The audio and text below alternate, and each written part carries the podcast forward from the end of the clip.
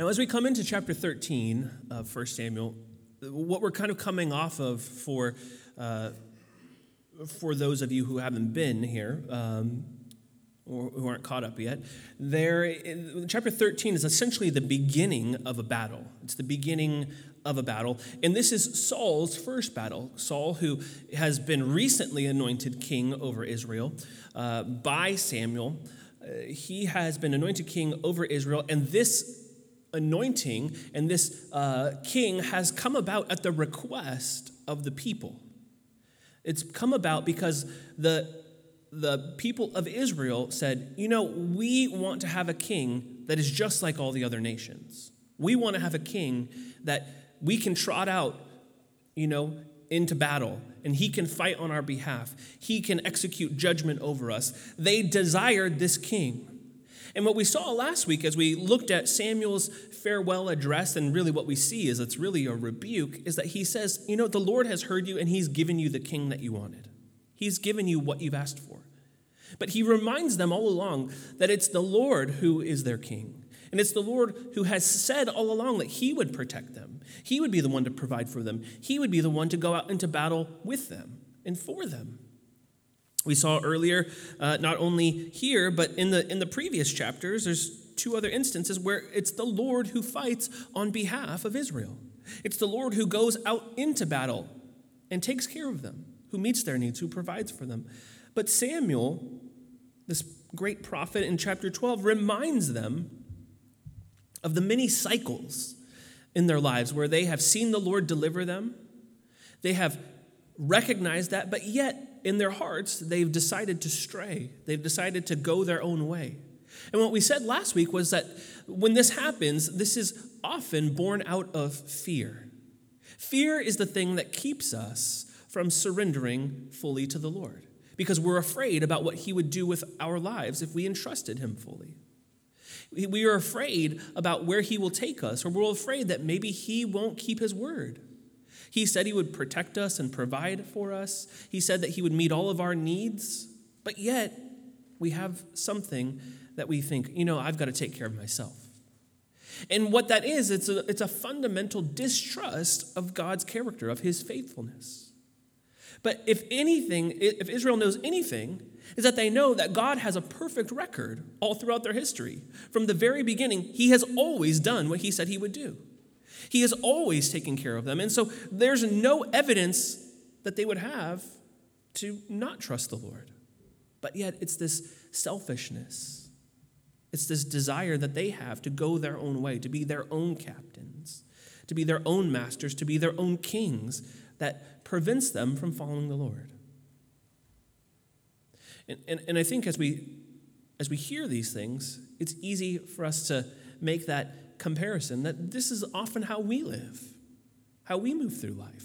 Our decisions are not so much based upon, you know, how are we following the Lord a lot of times, but more frequently they're based on the fact that uh, this seems like the best opportunity that we've decided upon, that we want, that we want to chase after, that we think will protect us or provide for us or meet our needs.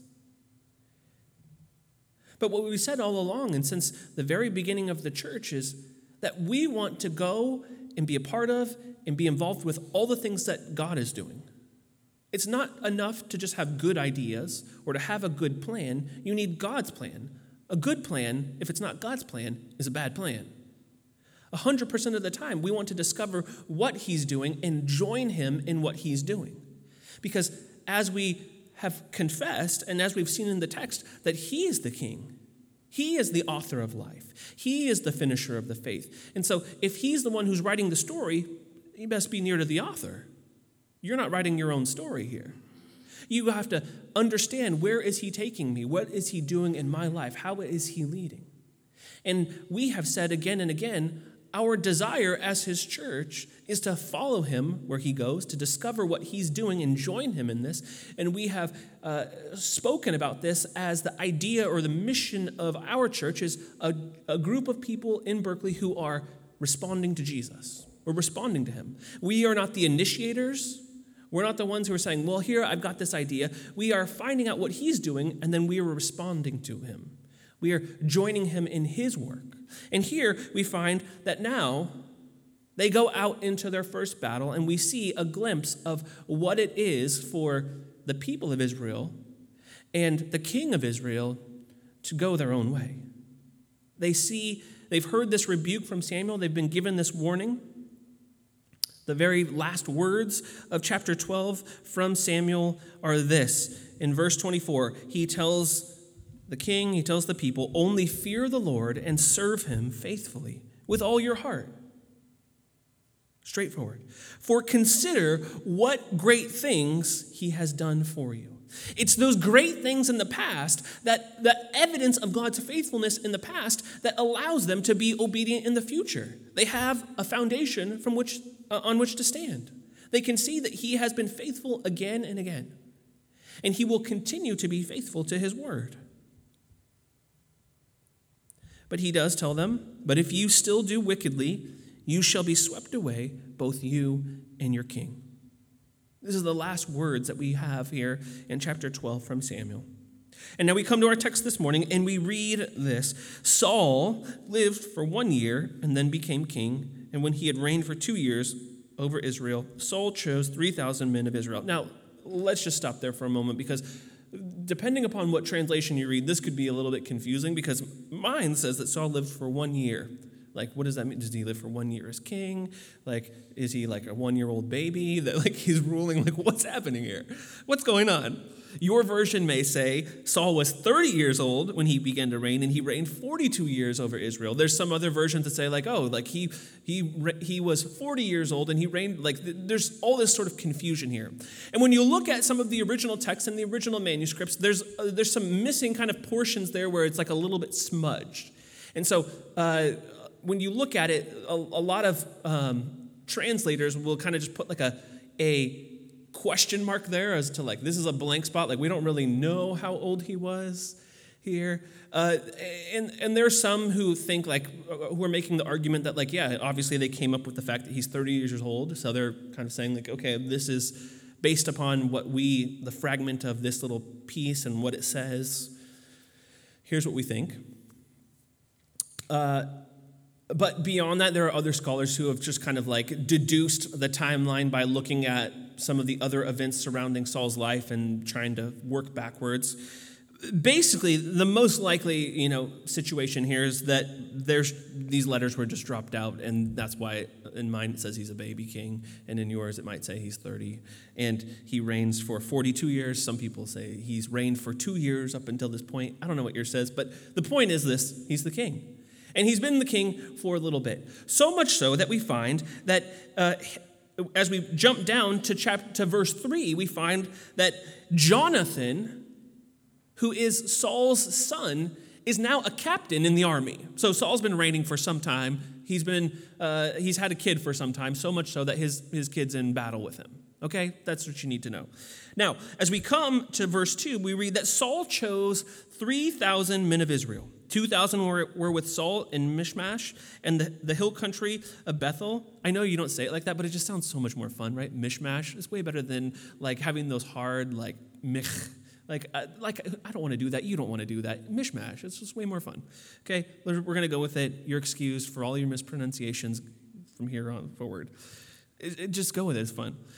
2,000 were with Saul and Mishmash in the hill country of Bethel, and, and a 1,000 were with Jonathan in Gibeah of Benjamin. The rest of the people he sent home, every man to his tent. So we have now, for the first time in Israel's history, the formation of a professional army. This isn't a bunch of farmers now who previously was what made up like Israel's militia. A bunch of like random people were like, we got to go out to war. And then, you know, like someone's grabbing like the stick that they would use to like hit their ox with. They're like, I guess I'm going to fight with this.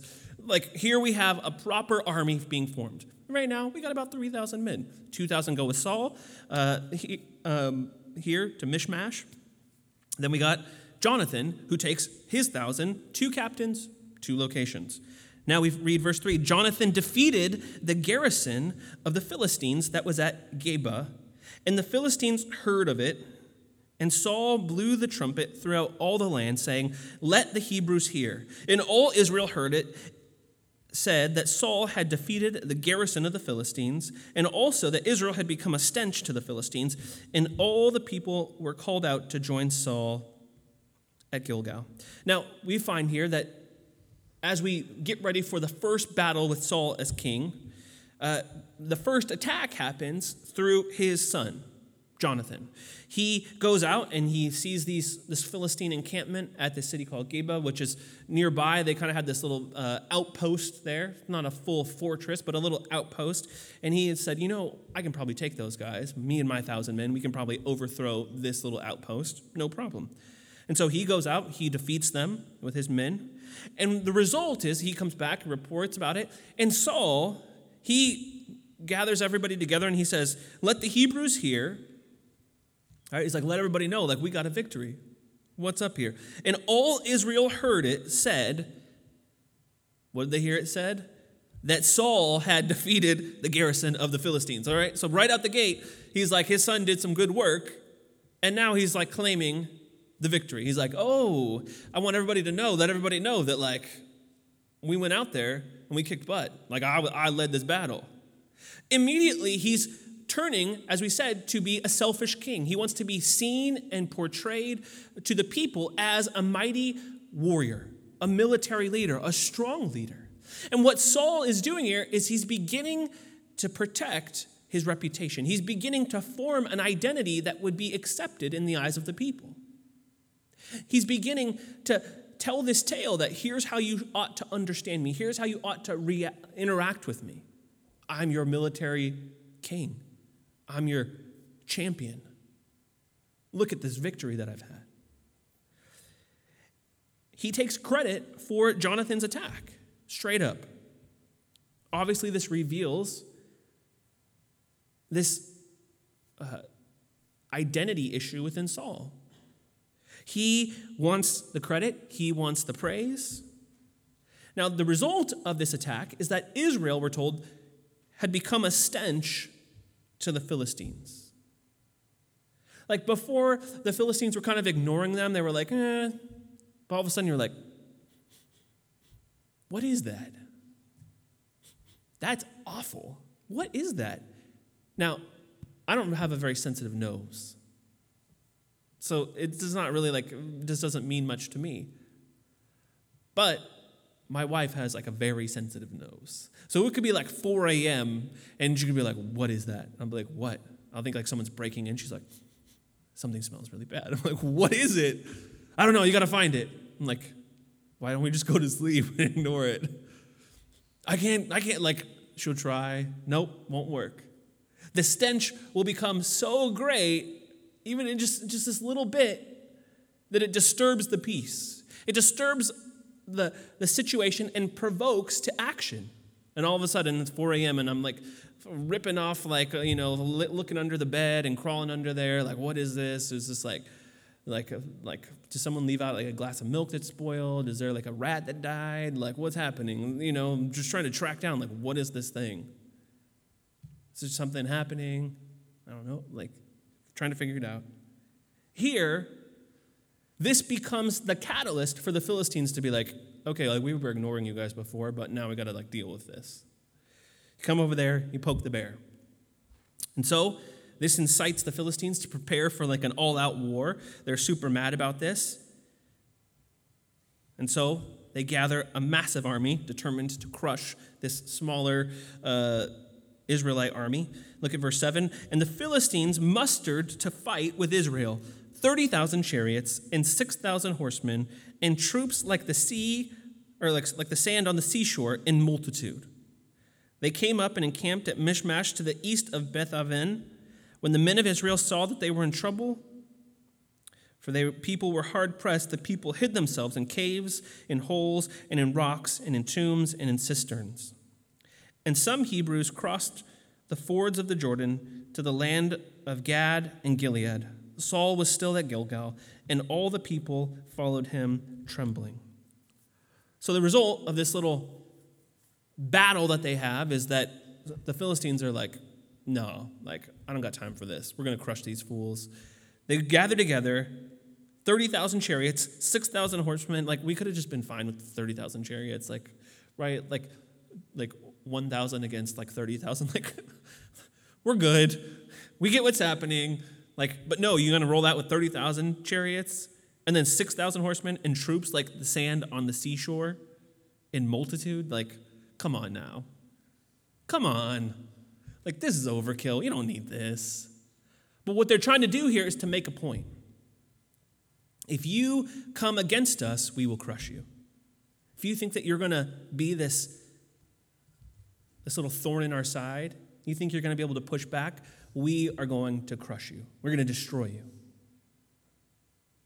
They're seeking to put them in a place of oppression again. And the result here, as they see this great army amassing, as they see these people opposing them, we find in verse 6 that the people hid themselves. They hid themselves. They weren't ready to fight, they didn't want to fight. They were talking a big talk. Oh, we got like our, our, our king.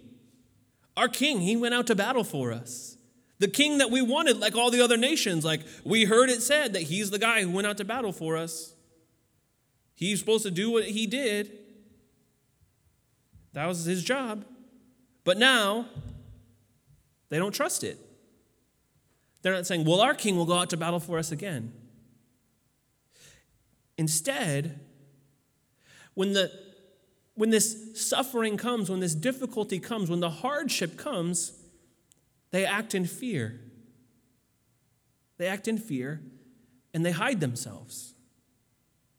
It's not surprising that many of them like deserted, right? They're, they see what's happening, they see what's about to happen, they see that like we're about to die. They see that their state, their situation that they're in, from being confident, like, oh yeah, we're good, but when reality dawns upon them, when they realize that their state has changed, oh, shoot, we're in trouble. When they realize, when they see for the first time with clear eyes what they are up against, they hide themselves. They're in fear. So much so, some of the Hebrews cross the fords of the Jordan. They like leave the area completely but Saul, he's still at Gilgal. And all the people followed him trembling. They have the same attitude as Saul has. Saul's not confident either. He's one who acts in fear, he's one who's selfish. We find verse 8 He waited seven days, the time appointed by Samuel, but Samuel did not come to Gilgal. And the people were scattering from him. So Saul said, Bring the burnt offering here to me, and the peace offerings and he offered the burnt offering. So Samuel's there, or excuse me, Saul's there. It's getting intense. He sees the people starting to leave, scattering. Sam, uh, Saul, or excuse me, man, Samuel has not yet arrived at his promised time, the time appointed. And so he says, You know, I'm going to take take matters into my own hands here. Samuel's not here to do the work, he's not here to, to see things through. I'll do it. I'm going to handle this. And so he says, Bring the burnt offering here to me and the peace offerings. And he offered the burnt offering. Now, these offerings were to be kind of made before battle. This burnt offering specifically was kind of the idea was atoning for the sins of the people before they went out into battle. And so this individual would be acting as a mediator between God and man. This was the job, of course, of the priest. And so Saul, he acts sinfully. He acts sinfully in two ways. First, he disobeys. He just straight up disobeys Samuel's instructions. His job was just to wait for Samuel to arrive. Like all your like you just stand there, you just wait. That's it. It's your job. Do your job. Wait. But yet he he doesn't wait. He doesn't wait. We find him then in his second sin of performing priestly duties. Performing priestly duties. Saul is the king. He's not a priest, and only priests were to offer sacrifices. Stated explicitly, Saul is not qualified to even make this offering. He's not even a member of the tribe of Levi. Like he's not even, he's not, not only is he not a priest, he's not even in the right family to take this up.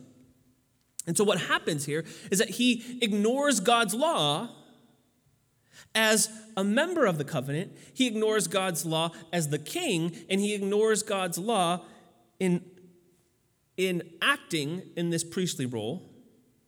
And the result of this is that he shows that he's someone who is unfit to lead Israel. Because what we saw in chapter 12 was this Samuel then gathering with the people and setting the structure of the kingdom in place. Here's how the king is supposed to relate to the people. The king is supposed to relate to the people on the basis of how God relates to the king. The true king gives the, the, the human king instructions, and the human king follows God's instruction. You don't make your own rules, you don't go your own way. But yet, here, this is the second time now where Samuel, or excuse me, where Saul has decided to take up another identity. Before, he wanted to be perceived as a military leader. And so he's like, hey, let everybody know that like I'm the one who like I'm conquering these people. Now, Samuel's not around. He's like, hey, like bring me the stuff. I will be the priest. You guys can know that I'm the one that you relate to. When you're in trouble, we're going to do this offering right here, and then I'm going to lead you out into battle. I will ha- handle this for you. Again, he's taking up another identity that does not belong to him. Verse 10 As soon as he finished the offering, or excuse me, as soon as he finished offering the burnt offering, behold, Samuel came, and Saul went out to meet him and greet him.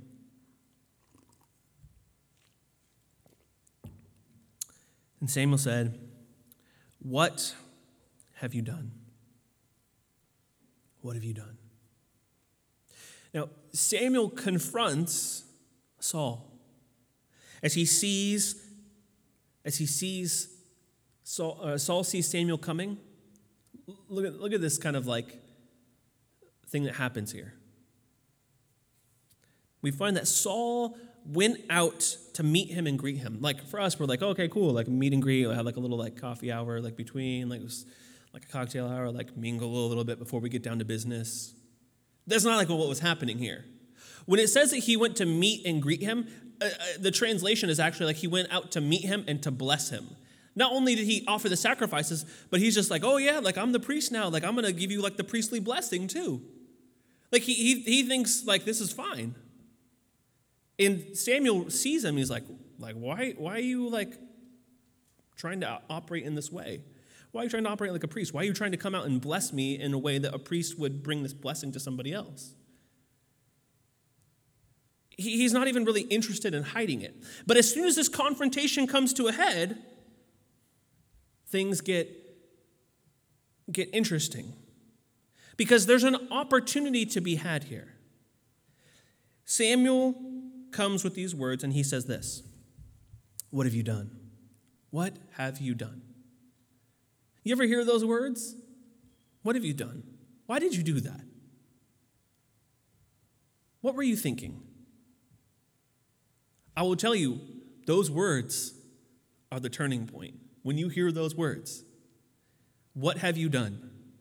Right? We've all seen, we've all seen every, every like movie or TV show, every sitcom that the, the episode could be ended in an instant if, if the person who was being asked that question just said, oh, oh, here's what I did. And they just repented and said it and pow, end of episode. Oh, okay, great. I forgive you. We're done. but nope, it's the lies and the blaming that lead to like these further complications that support the rest of the movie. It's the lies that support the continuing narrative. And what happens here is that Saul is being confronted. He's, he's being asked, what, what have you done? What have you done?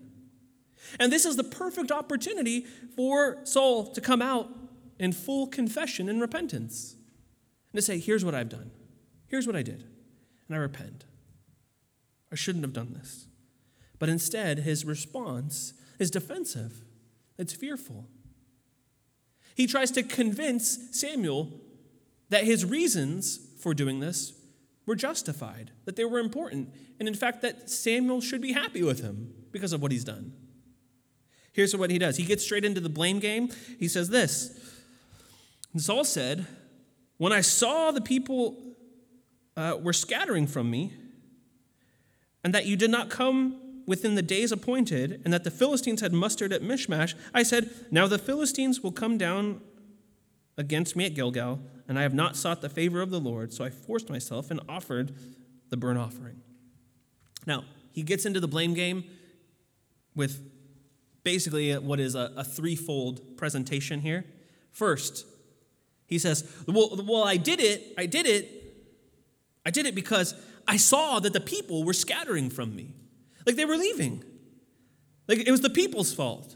The army was there, they were supposed to be following me, and they started to slip away, and the people were like, they, they, were, they were losing confidence, morale was low, and so I was like, hey, I gotta do something.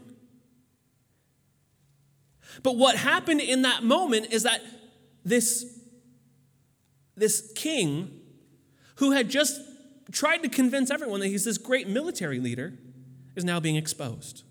He's being exposed. Everyone sees like, like, what's the plan? He's like, oh, our plan's just like wait around. Everyone can see that he's not this great military leader. His life is being exposed, his plan is being exposed. And so he begins again to lead from fear. He's afraid of the Philistines. He's afraid of the people leaving. His identity is wrapped up in the approval of these others, of what they think about him. And so he's like, oh, I got, I got to do something to make them happy. I've got to respond to what they're, they're leaving, so I got to do something to show them, like, yeah, we, we're doing things. Then he turns from blaming the people now and shifts it to, to Samuel. He says, You, you didn't come within the days that were appointed. This is your fault. If you would have been here, if you would have been here, then like we wouldn't have this problem. But Saul was to wait for Samuel's arrival so that he could explicitly uh, perform these sacrifices and so that Samuel could give him instructions about the battle. He could give him directions from the Lord. He would provide God's guidance in this phase of life.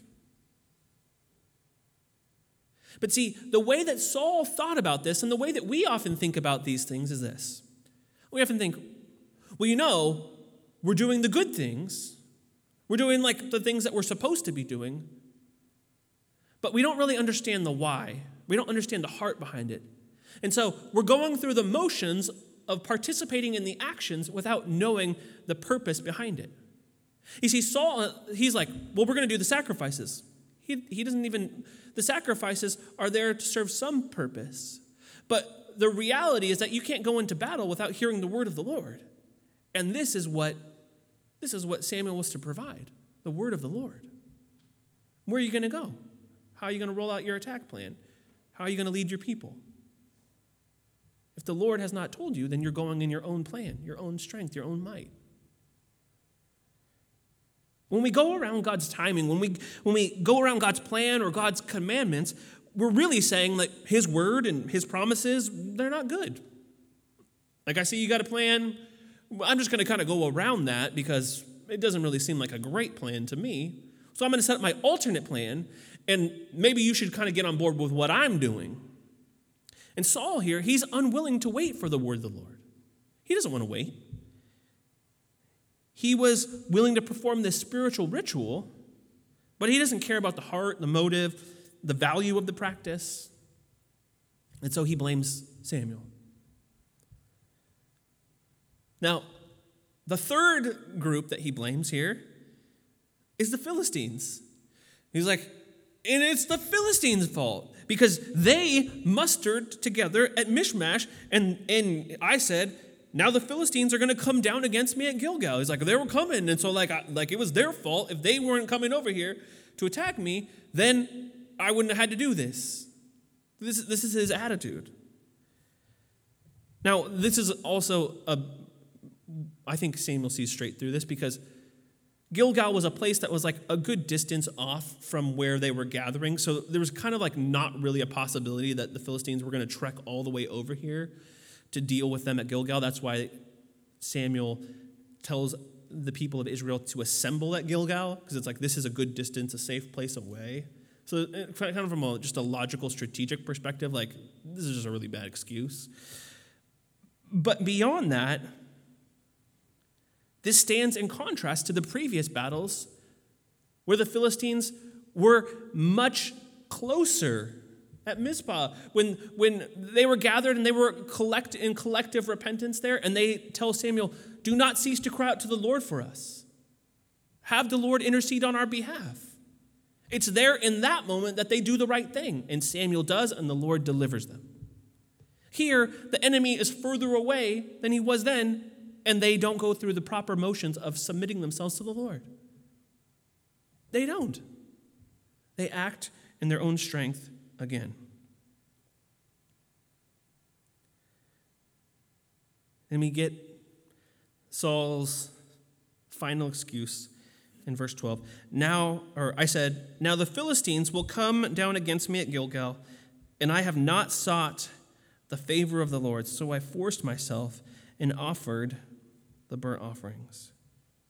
Now, all these things stack up. And Saul says, and the, the, real one of the other real reasons why I did this was because all these things were against me, and I had to act, and I hadn't sought the favor of the Lord. But what this does is it just exposes Saul even further. That he would think that the favor of the Lord would come to him through disobedience. That the favor of the Lord would come to him and his people through sin. That the favor of the Lord would come to rest upon him. And that he would hear from the Lord about how they ought to live as God's people, how they ought to represent God in battle They thought that, he thought that this would come by prioritizing his own way. I mean, it really reveals it, the, the spiritual disconnect in Saul's heart. Now, Samuel, he doesn't put up with any of this. He's, he's like, I'm not even going to go line by line on this. Like, cool story, bro. That's like, let's just get to it. He says, verse 13, Samuel said to Saul, You have done foolishly. He's just like, We're not even going to respond to all your dumb arguments. Like, they're not, they're not good.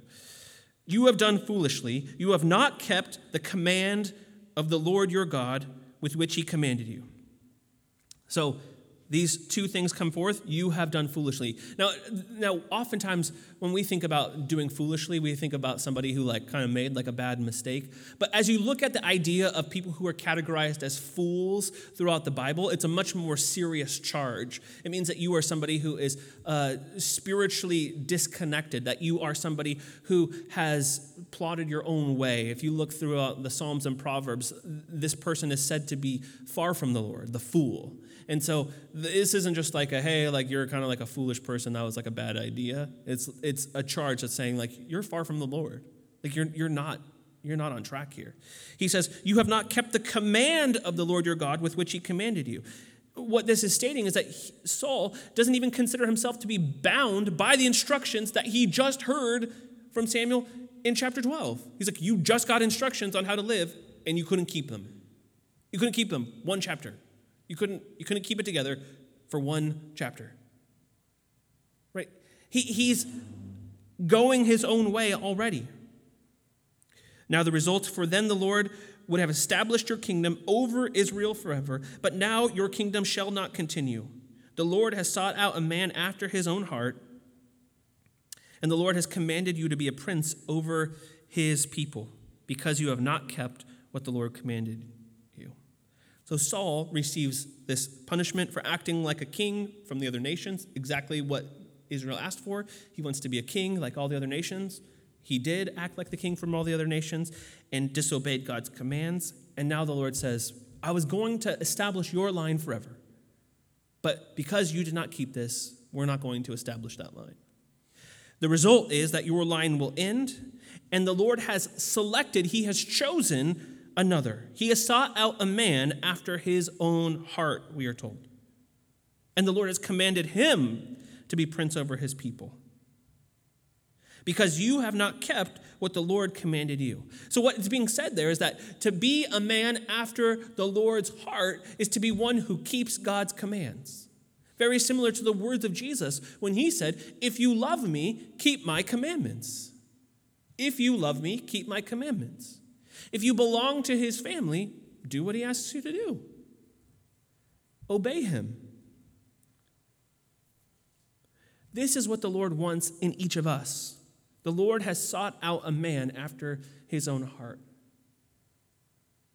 He desires that we would be those who would pursue him, passionate about him, knowing him, taking on his character.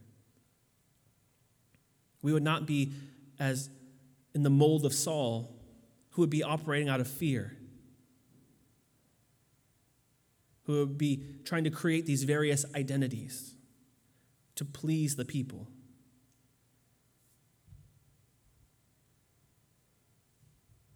But yet, Saul finds himself alone. Verse 15 And Samuel arose and went up from Gilgal. The rest of the people went up after Saul to meet the army. They went up from Gilgal to Gibeah of Benjamin, and Saul numbered the people who were present with him, about 600 men. So Saul's got 600 guys left now. Everybody else is hidden or deserted but Saul's now alone. Samuel is not even with him. It's one thing to have like an, a, a lesser number of people, but to also not have, have the spiritual direction now is the bigger problem. He doesn't have the spiritual direction, he's isolated himself. What he needed was Samuel's influence.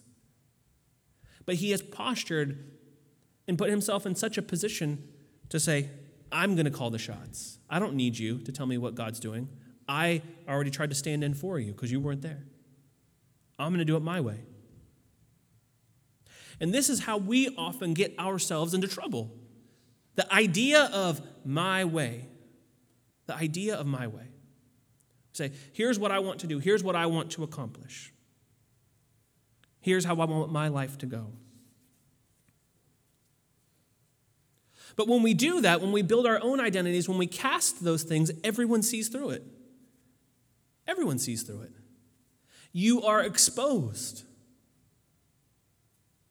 It's made known before all.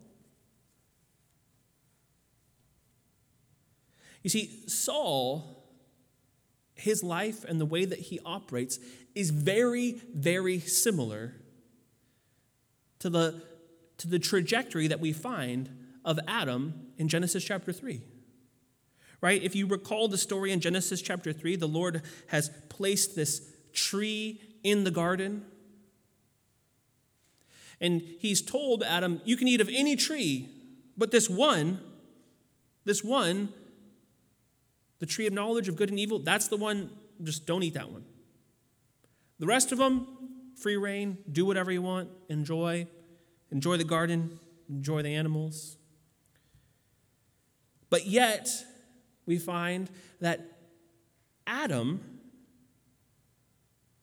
he disobeys the Lord. He partakes.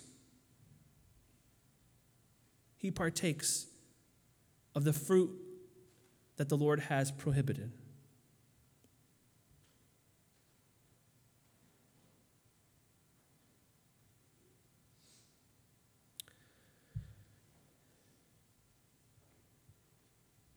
You see, both Saul and Adam are, in a sense, the head of their respective uh, groups. Adam, the federal head of humanity, Saul, the king of Israel. And they both violate these commands that the Lord gives. Their responses are even the same. If you look at Genesis chapter 3, uh, in verse 8, we find Adam and Eve. They heard the sound of the Lord walking in the garden in the cool of the day. And the man and his wife hid themselves from the presence of the Lord God among the trees of the garden. But the Lord said to them, called to the man and said to him, Where are you? And he said, I heard the sound of you in the garden, and I was afraid because I was naked and I hid myself. He said, Who told you that you were naked? Have you eaten of the tree that I commanded you not to eat? The man said, The woman, the woman whom you gave to be with me, she gave me the fruit of the tree, and I ate. Adam does the same thing. He's like, It was the woman's fault, and you were the one who gave me her. Like right away. He doesn't say, like, oh yeah, I did that. He just says, uh, her fault and your fault. If you didn't do that thing, I wouldn't be in this situation. Right? And then we also have the third there, the enemy of God, Satan. But because of this, they're both unwilling to take responsibility for their actions. They're both unwilling to take responsibility for their actions. They make these excuses, they play the blame game. Because of this sin, Adam loses the opportunity for eternal life in the garden. Because of sin, Saul loses the opportunity for the continued, enduring kingly rule of his household within the promised land. They both have these opportunities. They both act in sin. They both go their own way. They both play the blame game. And what do they do as a result of this sin? They were exposed. They are exposed. Genesis 3 The man and his wife hid themselves from the presence of the Lord God because they decided that they wanted to rule, they wanted to be the king, they wanted to go their own way. And so they're exposed and they hide. They're fearful. They hear the sound. Verse 10 I heard the sound of you in the garden, and I was afraid. I was afraid because I was naked, and I hid myself. They were exposed and then afraid. They were fearful because they were under the wrath of God. All of a sudden, the words that were said to Adam start to ring true in their minds. For in the day that you eat of this fruit, you shall surely die. All of a sudden, it's like they see with new light. They see with new eyes that they have put themselves in a position where now they have gone from being in relationship with God and being able to come to Him openly and freely and walk with Him and have communion with Him to now separated from God now at a distance because of their sin, because of their desire to have their own way, their own plan. And as a result, they're fearful, exposed, naked, and hiding. Fearful, exposed, naked, and hiding. You see, Saul disobeys Samuel, of course. But in reality, he sins against the true king. This isn't just about disobeying Samuel. He has an opportunity to repent and find his identity in the covenant. But instead, he goes his own way and he acts in fear. I'm going to do my own thing. I'm going to go my own way. I'm going to act in fear. And we often do the same thing. So often, we do the same thing. We fail to find our identity in the true king. It's because we want to rule as king over our own lives. And so we who are a people who are exposed, who are under the wrath of God, who are naked and ashamed, we find that we are in the, in the constant place of wanting to hide ourselves. We're in the constant place of wanting to hide ourselves. And you can do that. You can do that. I'll tell you how it works out. If you if you look briefly at Revelation chapter 6, you get a little glimpse here. In Revelation 6:15, we find that the here, here it is, the kings of the earth, the kings of the earth, and the great ones, right? So here's some levels of hierarchy here, and the generals, and the rich and powerful, and everyone, slave and free, what do they do? They hid themselves in the caves and among the rocks of the mountains, calling to the mountains and rocks, Fall on us and hide us from the face of him who is seated on the throne and from the wrath of the Lamb. For the great day of their wrath has come, and who can stand? This group of people who thought they were in charge, who thought they wanted to go their own way, who had their own plans, it was like, I'm going to do it my way. These are the people who are now hiding because they have been exposed. They've been exposed. They are naked and ashamed. They are the ones that are hiding. And they're fleeing from the wrath of the Lamb. It's an interesting, it's an interesting description here because we don't typically see lambs that are very wrathful, right? Like that doesn't that seems like kind of a little bit of a like a, a, a paradox there right? It's a weird juxtaposition. Wrathful lamb, mm, that's like a little bit strange. Like typically, like those are like nice and snuggly and, you know, innocent. But there are, there are these, uh, in, in the totality of who this lamb is, we find this declared in the Gospels as, as John the Baptist declares, Behold the Lamb of God who takes away the sin of the world. This is the declaration that he makes upon seeing Jesus.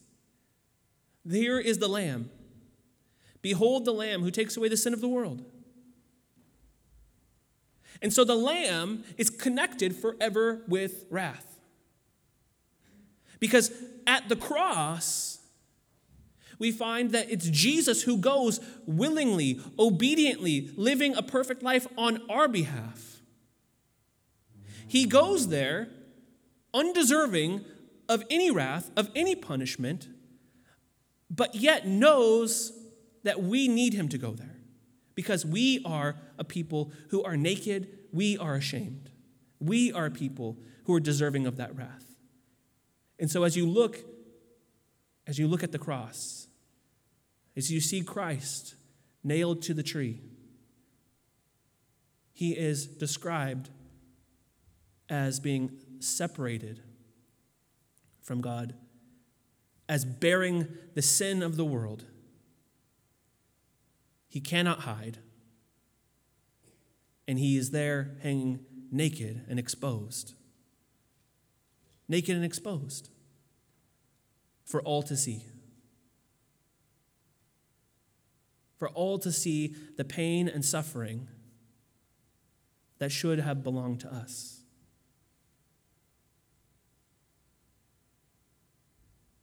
But he was undeserving, completely undeserving.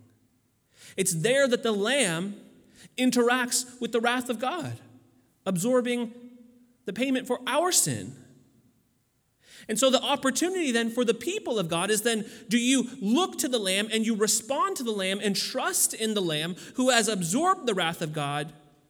Or, or is it your choice that I'm going to take my own chances, I'm going to go my own way, and I'm going to deal with the wrath of God on my own? If you want to go your own way, then you're going to be the one hiding, still subject to the wrath of God, but now judgment belongs to the Lamb. And so the Lamb makes both the invitation that says, Come and find your identity in me. Come be with me. Come be a part of my family. And the Lamb also says, Right now you're subject to judgment. You're already in trouble. Come. I've already done the work, I've completed it. I'm inviting you in. Jesus was undeserving. It's at the cross that there's a great substitution that's made. And so it's no wonder that the next time we see there, as you turn the page from, from chapter 6 of Revelation to chapter 7, you see that there is a new group of people who come under the Lamb. In Revelation chapter 7, verse 9, we see the vision of John he says, After this I looked, and behold, a great multitude that no one can number, Right? This is larger than the enemies of the Philistines. This is greater than 30,000 chariots and, and the, the thousands of foot soldiers that are more numerous than the sands of the sea. Behold, a great multitude that no one could number from every nation, from every tribe and people and language, standing before the throne and before the Lamb, clothed in white robes. Not naked, not exposed, clothed in white robes. You see, because what happens at the cross is that Jesus takes off his purity and he hands it to those who would trust in him for salvation. He says, You need this. You need this. I will be naked and ashamed. I will be exposed. I will experience that punishment which should have been given to you. You be clothed in my righteousness. Be clothed in these white robes. These people are clothed in white robes with palm branches in their hands. As we've said in the past, this is a symbol of freedom. And crying out with a loud voice, Salvation belongs to our God who sits on the throne and to the Lamb. To the Lamb.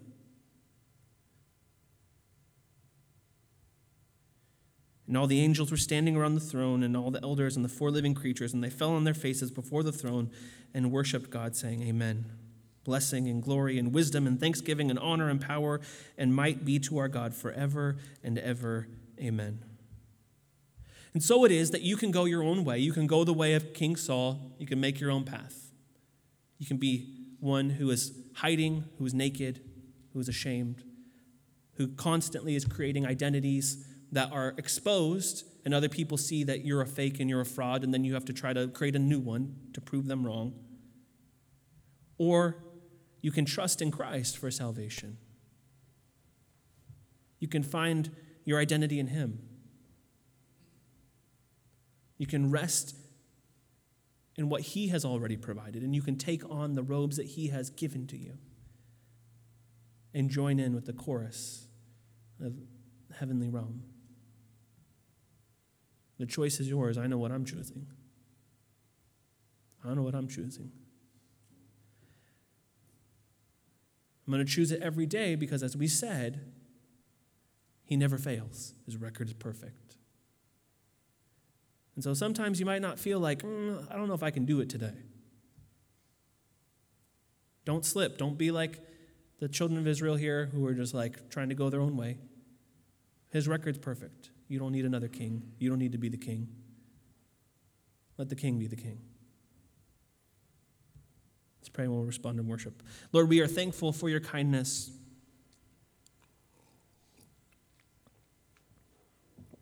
We're thankful for your faithfulness to us.